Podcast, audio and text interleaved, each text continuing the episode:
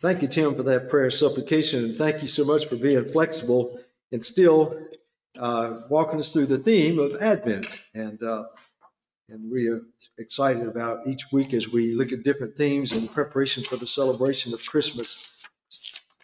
If you have your Bibles, I invite you to turn to the 13th chapter of the Gospel of Luke as we continue walking through this uh, uh, particular rendition of the earthly life and ministry of the Lord Jesus Christ given to us by Luke. And uh, we're going to be looking uh, in chapter 13, uh, beginning in verse 1 through uh, verse 9 this morning. And let me just say, as we prepare to, to walk into chapter 13, that up to this point, from actually from the beginning of chapter 12, verse 1, um, up to where we are at this point, all of this is one basic sermon. Jesus started this sermon back in, in chapter 12, verse 1. And, um, and so he's, he'll conclude it in verse 9 of chapter 13. And we're going to look at that. Now, the interesting thing to note is that along the way, from the time he started the, the sermon in chapter 12 till the ninth verse of chapter 13, Jesus is interrupted three times. And so he, he seizes upon each one of those interruptions to insert valuable teaching that, that goes along with the sermon he's, he's teaching and preaching to the people of that time. Now, I'm not in any way suggesting to you that you interrupt me or the elders as we're preaching because I'm not smart enough. I'll lose my place and have to start all over. You'll get out by 1:30. So hold the questions and the comments until after the message and see me uh, out in the vestibule. We'll be happy to talk. So, looking at chapter 13, let's begin reading together verse 1. There were present at that at that season, and in the English Standard Version, that would read at that very time. In other words, at that moment where Jesus is talking there in, in verse 59 of chapter 12, it says, At that very time, there, there were some who told him about the Galileans whose blood Pilate had mingled with their sacrifices. And, and so that would be interruption number three. And Jesus answered and said to them, Do you suppose that these Galileans were worse sinners than all other Galileans because they suffered such things? I tell you, no. But unless you repent, you will all likewise perish. Or those 18 on whom the Tower of Siloam fell and killed them, do you think that they were worse sinners than all other men who dwelt in Jerusalem? I tell you, no. But unless you repent, you will all likewise perish. So, Jesus, in, this portion of Luke's gospel, in response to the announcement by some of the uh, people in the audience about the uh, misfortune or tragedy, rather, that had fallen certain Galileans, um, Jesus is seizing that opportunity to confront some bad theology that had invaded Judaism, not just in that time period, but even prior, as we'll look to. He challenges the erroneous thinking of the people. You see, at that time, people had this notion about God's judgment that was not truly biblical, was not in keeping with the character, the nature of God. And we'll look at that.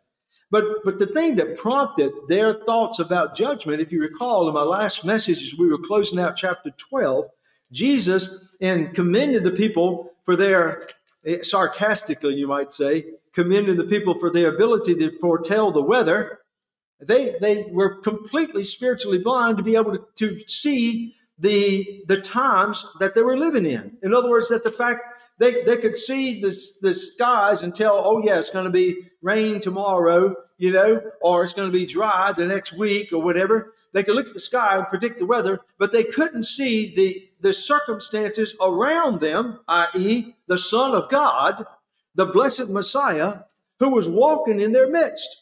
Who was, who was teaching them the, the kingdom of God principles, who was working miracles right before their eyes, and yet they were they were blind to that. Jesus used a story at the end of chapter 12 to, to, to make a point about judgment, God's judgment. He used the story of a person that was obviously in debt to someone, and the two of them were on their way to, to see the judge. They were on their way to the court. And, and obviously, the person that owed the debt was guilty And Jesus was saying, Don't you see?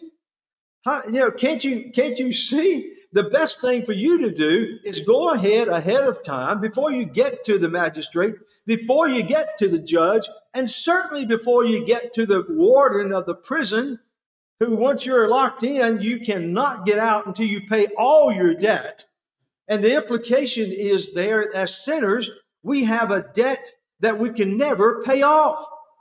And he's saying he's using the legal system to, to hold up before them the judgment of God. He's basically saying every single one of you are eternally indebted to God because of your sin. And once God's judgment comes upon you, there is no hope.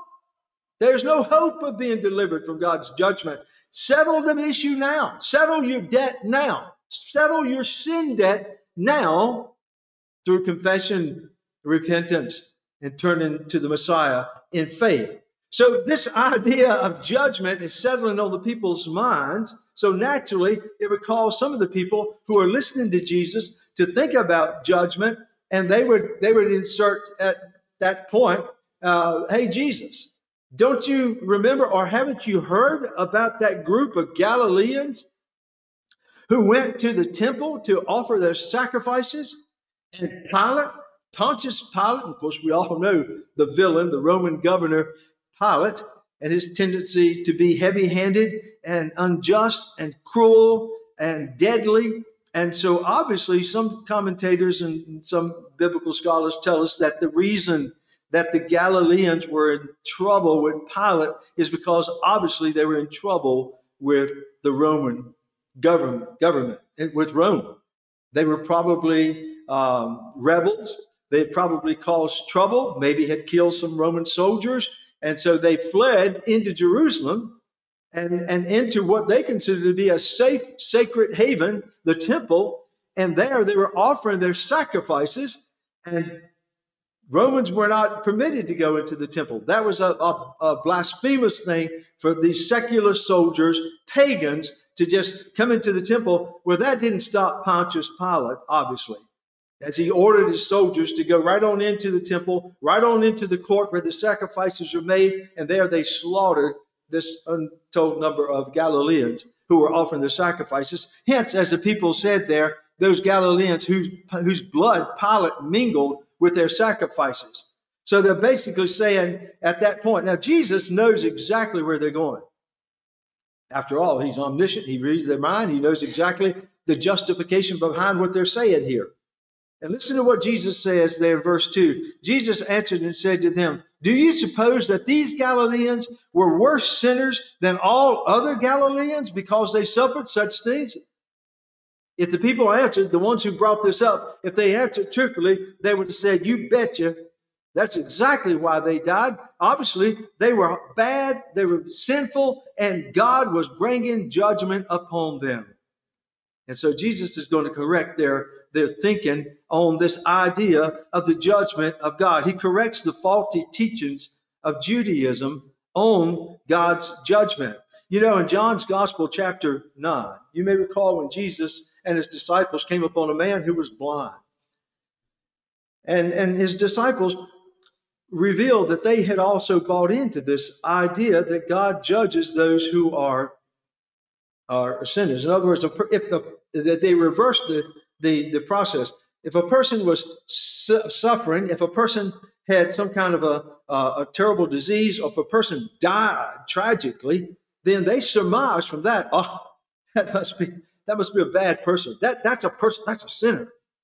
And obviously, God is bringing His judgment upon them. Jesus and His disciples in John's Gospel, chapter nine, came upon a man who was blind, a man who had been blind from the time he was born. Do you remember the question they asked Jesus about the blind man? They said, "Oh Lord, uh, uh, who sinned? Was it this man or was it his parents? The reason that he's blind." So they automatically, using the, the faulty theology of Judaism of that day, surmised that the reason this man was blind because obviously he's a sinner. Or if he wasn't, his parents were. And that was the thinking of the people of that day. Those who were suffering or experiencing calamity or disaster was the result of sin. And, and Jesus is going to correct that. Dr. John MacArthur, in his commentary on Luke chapter 13. He says, It was the belief of many that disaster and sudden death signified divine displeasure over particular sins. Now, holding your place in Luke, let me just take you back to what is considered the oldest book of the Bible, the book of Job. And so, in the patriarch Job, in, and this, this uh, godly man of, of ancient times, you know the story how God allowed Satan to inflict Job. And he lost his, all his property, he lost his, his family, and he was inflicted terribly with all these boils, and he was suffering. He was uh, uh, terribly suffering. He had some so-called friends who came to him, to came, who came alongside of him, and, and one of his friends, Eliphaz, there in Job chapter 4, Eliphaz revealed that he was bought, he had bought into this same uh, horrible systematic thinking on judgment. So listen to listen to this dialogue. Well, not not only not a dialogue, but just Eliphaz giving his wisdom to Job. He says in verse seven, "Remember now, whoever perished being innocent, or where were the upright ever cut off? Even as I have seen." He's speaking from his own wisdom. Those who plow iniquity and sow trouble reap the same. By the blast of God they perish, and by the breath of his anger they are consumed. Job, oh, listen, Job, listen, buddy. You say you're innocent, but come on, listen, you know as well as I do that, that from ancient of times, everybody that is suffering or had some calamity or tragedy in their life, it's always been because they they are being judged by God because of their sins. Come on, Confess your sins. Get it out, Job. I don't think we really want friends like that showing up at our doorstep when we're going through times of trouble. Jesus disputed the notion that the people who suffered tragedies were suffering as a result of their uh, sins. You know, here in chapter um, chapter 13, Jesus is cautioning them concerning their own judgment. He seizes upon that opportunity. He's talked about the, the Galileans and how you know, he emphatically rejected the idea that they were they were being judged by God because of their sins. But then he also inserted in verse 4. He says, he brought in uh, voluntarily another example. He says, or those 18. Now, we would know the 18 unless he tells us here. But the people who were around him listening, they knew, they, they remembered that another tragedy that had occurred, but not involving Galileans, but Judeans. In verse 4, or those 18 on whom the tower of Siloam fell and killed them, do you think that they were worse sinners than all other men who dwelt in Jerusalem? And, and from what the uh, the writers uh, tell us, or those who are commentators on this passage tell us, the Tower of Siloam was located on the southeast side of the city of, of Jerusalem.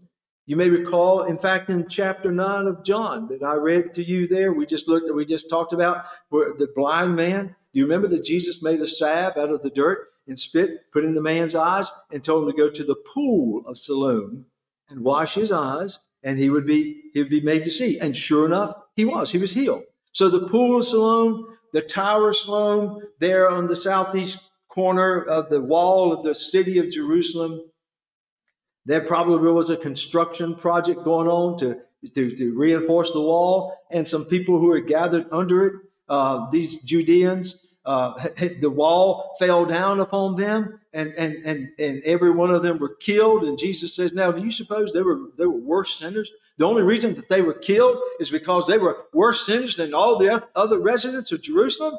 And it, emphatically, and you have to see how Jesus answered. He says, Absolutely not. No, that is not how the judgment of God works. And so Jesus chastises them for their attitudes of, of moral superiority as if they're standing back and said, well, these people got killed by Pilate soldiers. And these people, yeah, the tower fell but look, we're alive. And therefore, we must be better people. We're, we, we have God's favor as opposed to that, those that had suffered. You know, the interesting thing is, as Jesus is chastising these people for their unbiblical ideas on judgment. He wasn't, he wasn't denying the, the correlation between people's sinful behavior and the what would be considered the built-in judgments that come with that. Let me illustrate.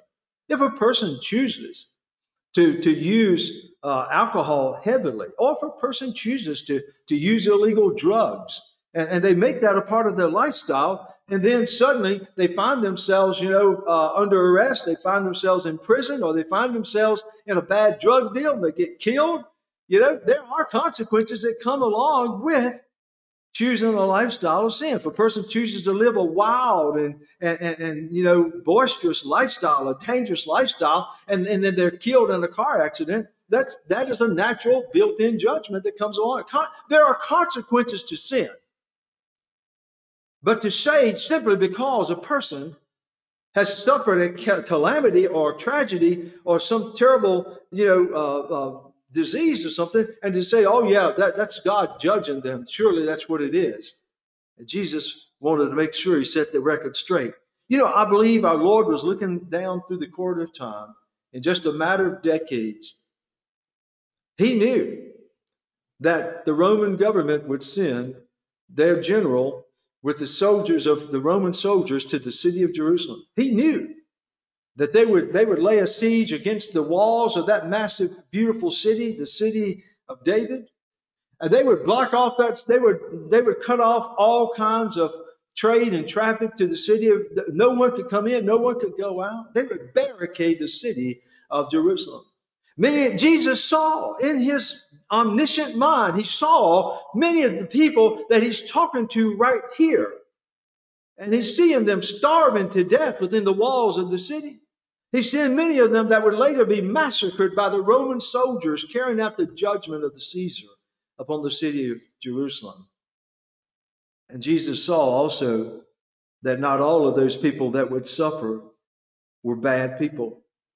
Many innocent people, many good people would die. It wouldn't just it wouldn't be just the rebels. Because you see, Jesus is letting the people know here, he's reminding them of the inevitability of death. Death is inevitable. The writer of Hebrews tells us that in Hebrews chapter 9, verse 27, he says, It is appointed unto man once to die, and then the judgment.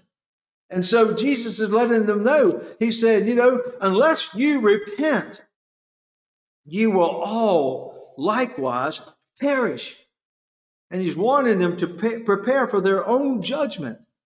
He's saying, look, you're talking about the, the, the Galileans, and, and you know about the, the, the, people at the Tower of uh, Siloam fell on, and, and but he says you need to be concerned about your own death and your own judgment that is impending. It, it is it is coming. Jesus mercifully informs the people around him of their sinfulness, knowing how God the Father sees the universal sinful nature of all mankind. Paul reminds us of that. In Romans 3:23 where Paul says for all have sinned and fall short of the glory of God. When Paul says all, he means all. He's talking about the people who are good people, moral people, charitable people, people who give and support and, and are great neighbors and great family members. Oh, yeah, they're good, but they're sinners. All have sinned and fall short of the glory of God.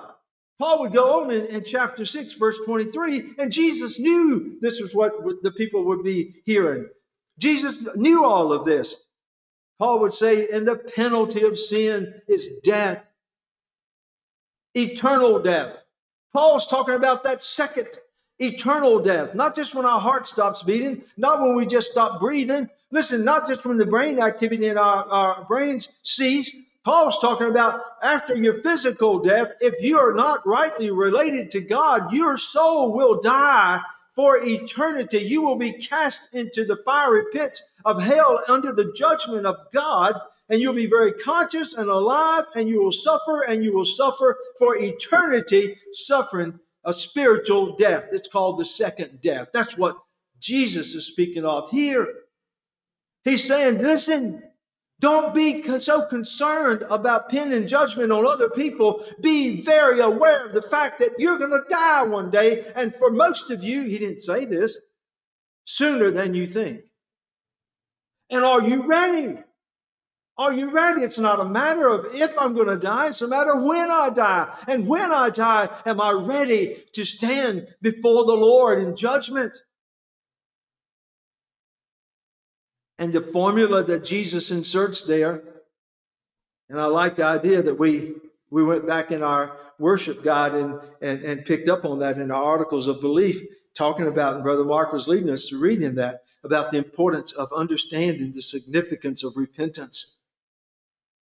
Repentance. We confess our sins to God, which is basically agreeing to the Lord, yes, I am a sinner. And every one of us, if we truly were saved, we came to a point in our life where we acknowledge the fact that, wait a minute, God is holy and I'm not. I am a sinner and I confess, Lord, I have sinned. I have been living a life of sin. And Lord, I confess it to you. But the next step is repentance. Theologians tell us that repentance is a radical change of mind. And that's what Jesus is saying. Jesus was saying this at the beginning of his earthly ministry. John came preaching the same thing. You know, repent. Have a radical change of your mind as it regards sin, your own sinfulness in the presence of holy God. Repent. I like how Dr. Bobby Welch in his faith uh, evangelism training talks about repentance. He says, you know, it's like you're driving down the road and somebody, somebody riding with you asks you to, to, to turn. What are they asking you to do? They're asking you to turn around. You're heading in one direction to turn around. He says repentance means to turn. First of all, to turn from something, to turn from self and to turn from sin. You do an about face 180 degree turn where you were walking in the direction of, of sinful disobedience. You turn in the directions of holiness and righteousness. You turn your back on sin. He says it, it is to turn your back on yourself and turn your back on your sinfulness.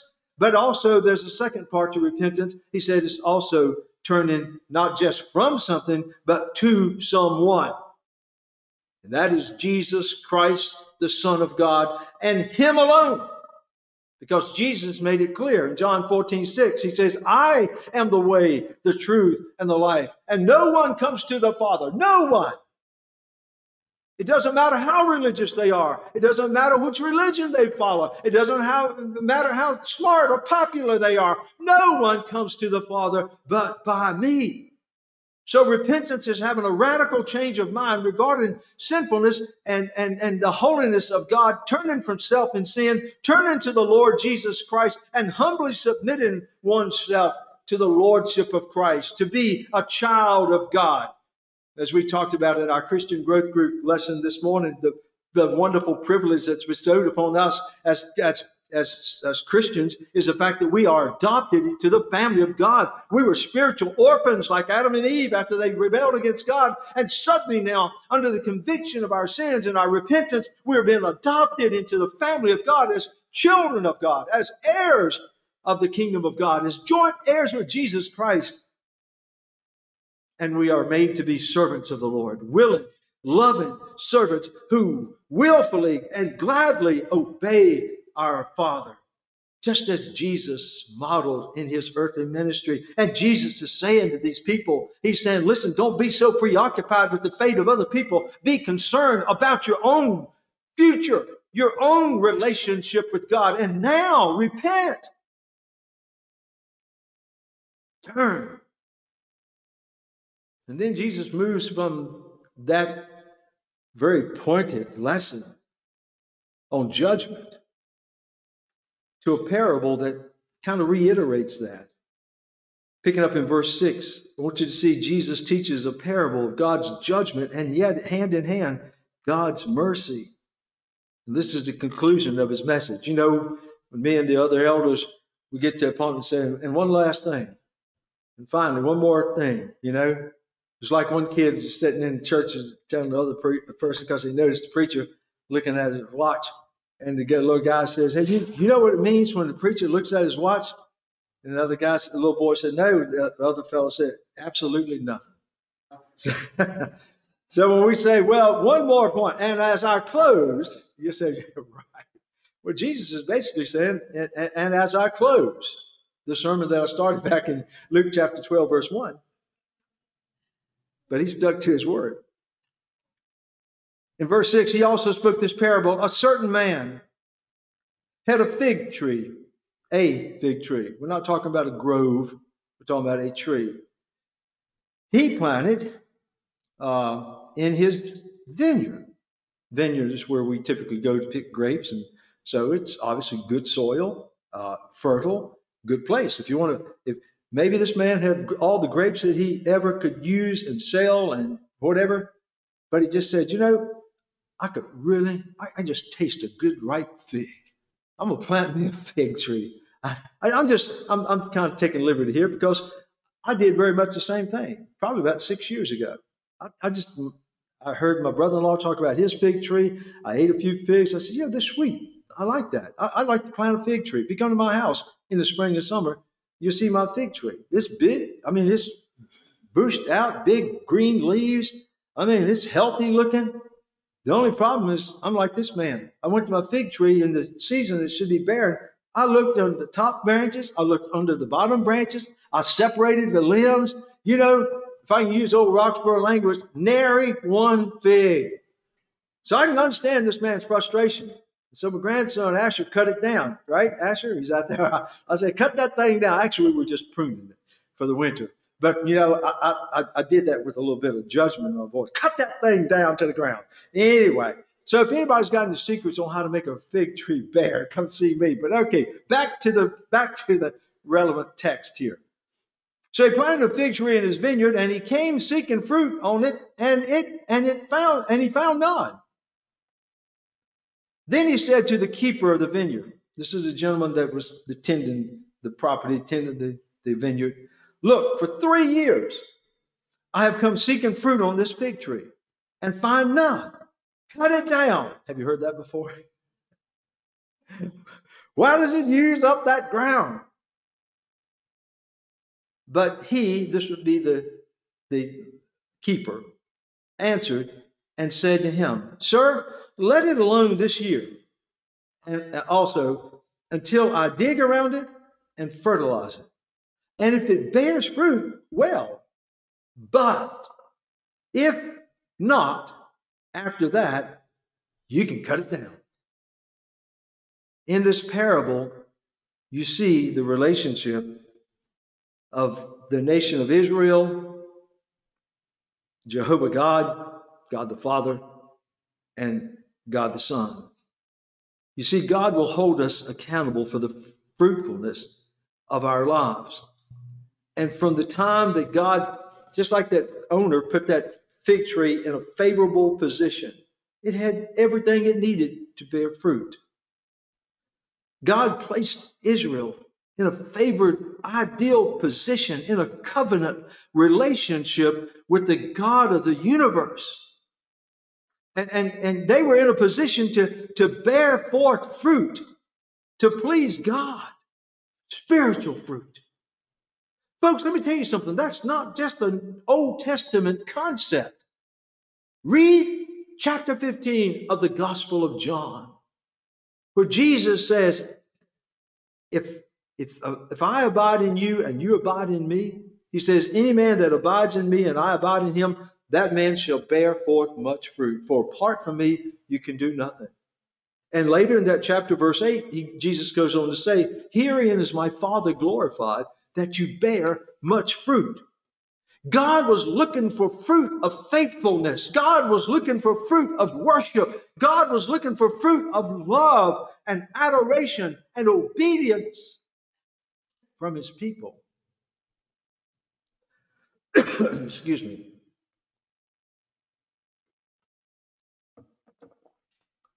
But when he went there, there was none. I don't know if you noticed in your worship God this morning in our responsive reading. Tim inserted Isaiah chapter 5.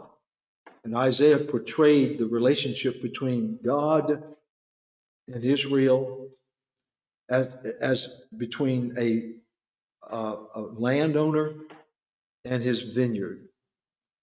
The landowner planted this vineyard, tended it, cared for it, and all he got was instead of good cultured, sweet, delicious grapes, he got probably nasty, sour, wild grapes. You see, even as as we, we were talking about Isaiah, some 700 years before Christ, Isaiah saw that relationship between God and the people of God, Israel. God didn't just give them the favor to be called the people of God so they sit back, look pretty, and get fat. No, God intended for them to function in a covenant in which He would protect them and provide for them and bless them, and they would bring forth fruit of faithfulness. And it didn't happen. Excuse me. So, in this parable, the certain man would be God. And the, the keeper would be the Lord Jesus. All through the Old Testament, time and time again, when God has gone to his people to find the fruits of faithful spiritual uh, relationship, he was finding nothing. By the end of the Old Testament, it appears as God is ready to do this whole tree in. And the keeper said, just, just give me one year. Give me one more. He interceded. He's interceding on behalf of this, this tree. Rather than dig it up, throw it away, let me, let me do my thing. Let me aerate the soil around it. Let me fertilize it. In other words, just give it some special care. Folks, is that not what the Lord Jesus Christ did for three years? In the in the midst, probably when God the Father was ready to say, I'm, I'm done with them by the end of Malachi, Jesus is saying, Let me have access to them. I'll go and I'll, I'll teach in their midst. I'll teach the wonderful principles of the kingdom of God. I'll reveal your many attributes and what a loving God you are and a gracious God you are. I'll, oh, I'll work miracles in their midst. I'll, I'll show them that you have the power over diseases and you have power even over death. But don't overlook verse 9, where the tender says, and if it bears fruit, well. But if not, after that, you can cut it down. Even when Christ came in the midst of the people as Emmanuel, as God with them, and he aerated the soul of their hearts with his teachings, and he fertilized it with the beautiful, powerful miracles of grace and yet, what happened?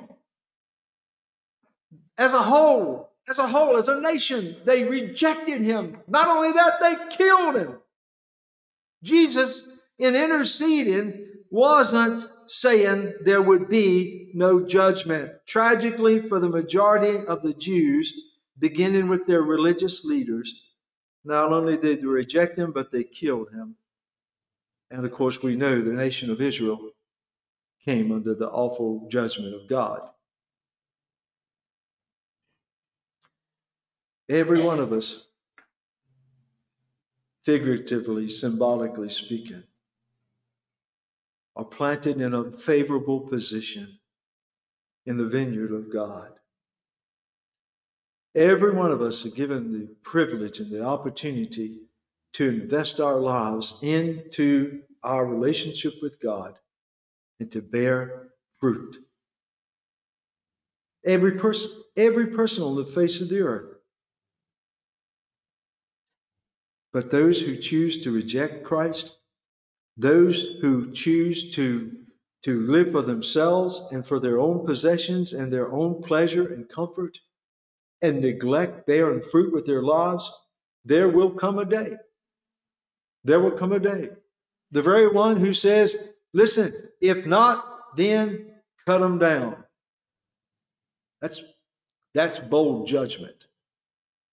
But that very one who said those words will be the one who will be sitting on that great white throne of judgment, looking at the, the rebellious, unfruitful souls of people one at a time who come before him with a million excuses, every one of them, and he'll look through his burning eyes deep into their soul and he'll say, Depart from me. I never knew you. They will be cut down and cast into the fire of God's wrath and judgment, and they will burn and burn and agonize and scream, and there'll be no relief forever and ever. Folks, judgment, God's judgment, is just as real as death is. And to try to blindly ignore it and pretend it doesn't exist out there. God help the preachers who dare stand in pulpits of churches across this land and refer to the Bible and make some flimsy excuse as to why hell doesn't exist. Listen, the fires are being kindled even higher for them. They will be held accountable. So the question I ask myself, recognizing that I have been given a favorable position as a Christian, I'm talking as a born again believer in Jesus Christ, an adopted child of God, a faithful servant of the Lord, or wanted to be a faithful servant of the Lord. But I'm just saying, the priority of my life as a follower of Christ is not get rich, have things, be powerful, be, be popular. Listen, that's nothing. That is nothing. It carries no weight in eternity. The only thing that matters is that the Lord looks at my life and he sees the spiritual fruit coming forth the love, the joy, the peace, the patience, the kindness, the goodness, the, the, the, the self control, all of that. And God is partaking of the fruit that comes from my life. Where are you in the eternal scheme? In relation to God's judgment, do you know that you know that you know that as a child of God, you are exempt from the judgment, the wrath of God. Folks, I'll tell you something. That is probably the most, the greatest source of peace at the deepest level of my soul that I have. My peace doesn't come from what decisions are made in Washington or any other capital of any other world, nation of this world. My peace doesn't come from the stability of our economy. My peace doesn't come from what's going on out there in society. The deepest level of my peace is to know that I belong to Jesus Christ. I am a child of God. And not if I die, but when I die, I won't have to die with the fear of knowing I'll face the judgment of God. But because of my faithfulness, because of my fruitfulness, I will have a master who will say, Well done, good and faithful servant. Enter into the kingdom. Let's pray. Heavenly Father, we thank you that you don't hide anything from us that is relevant to our lives on this earth as your people. Lord, you speak the truth and always have been because you are truth. And Lord, you don't sugarcoat the things of God. Sure, you reveal your love and your grace and your mercy and your kindness and all of that. But Lord, the fact is, you are a holy God. And you take sin very seriously. And I pray, Lord, that through these simple words of these, this parable and, and this portion of the Lord's message, your message, Lord, that you will speak to our hearts, that you will wake us up, Lord, to what should be the priority of our lives on this earth until the day you call us home. And Lord, I pray for anyone that has yet to even take that step of faith to confess their sins, their sinfulness, and to repent of their sins and to turn to Jesus Christ by faith, Lord, so that they can begin this wonderful life of being a faithful, fruitful follower of Jesus Christ. We just trust it to you. You know the needs, Lord, not only of the people in, eh, eh, present here this morning, but even those online. And we pray, we pray, Lord, looking at ourselves first and foremost, your will be done here on earth as it is in heaven. And we thank you. In Jesus' name we pray. Amen. Brother Mark, if you'll come, please, and close our service as the Lord leads you. Thank you.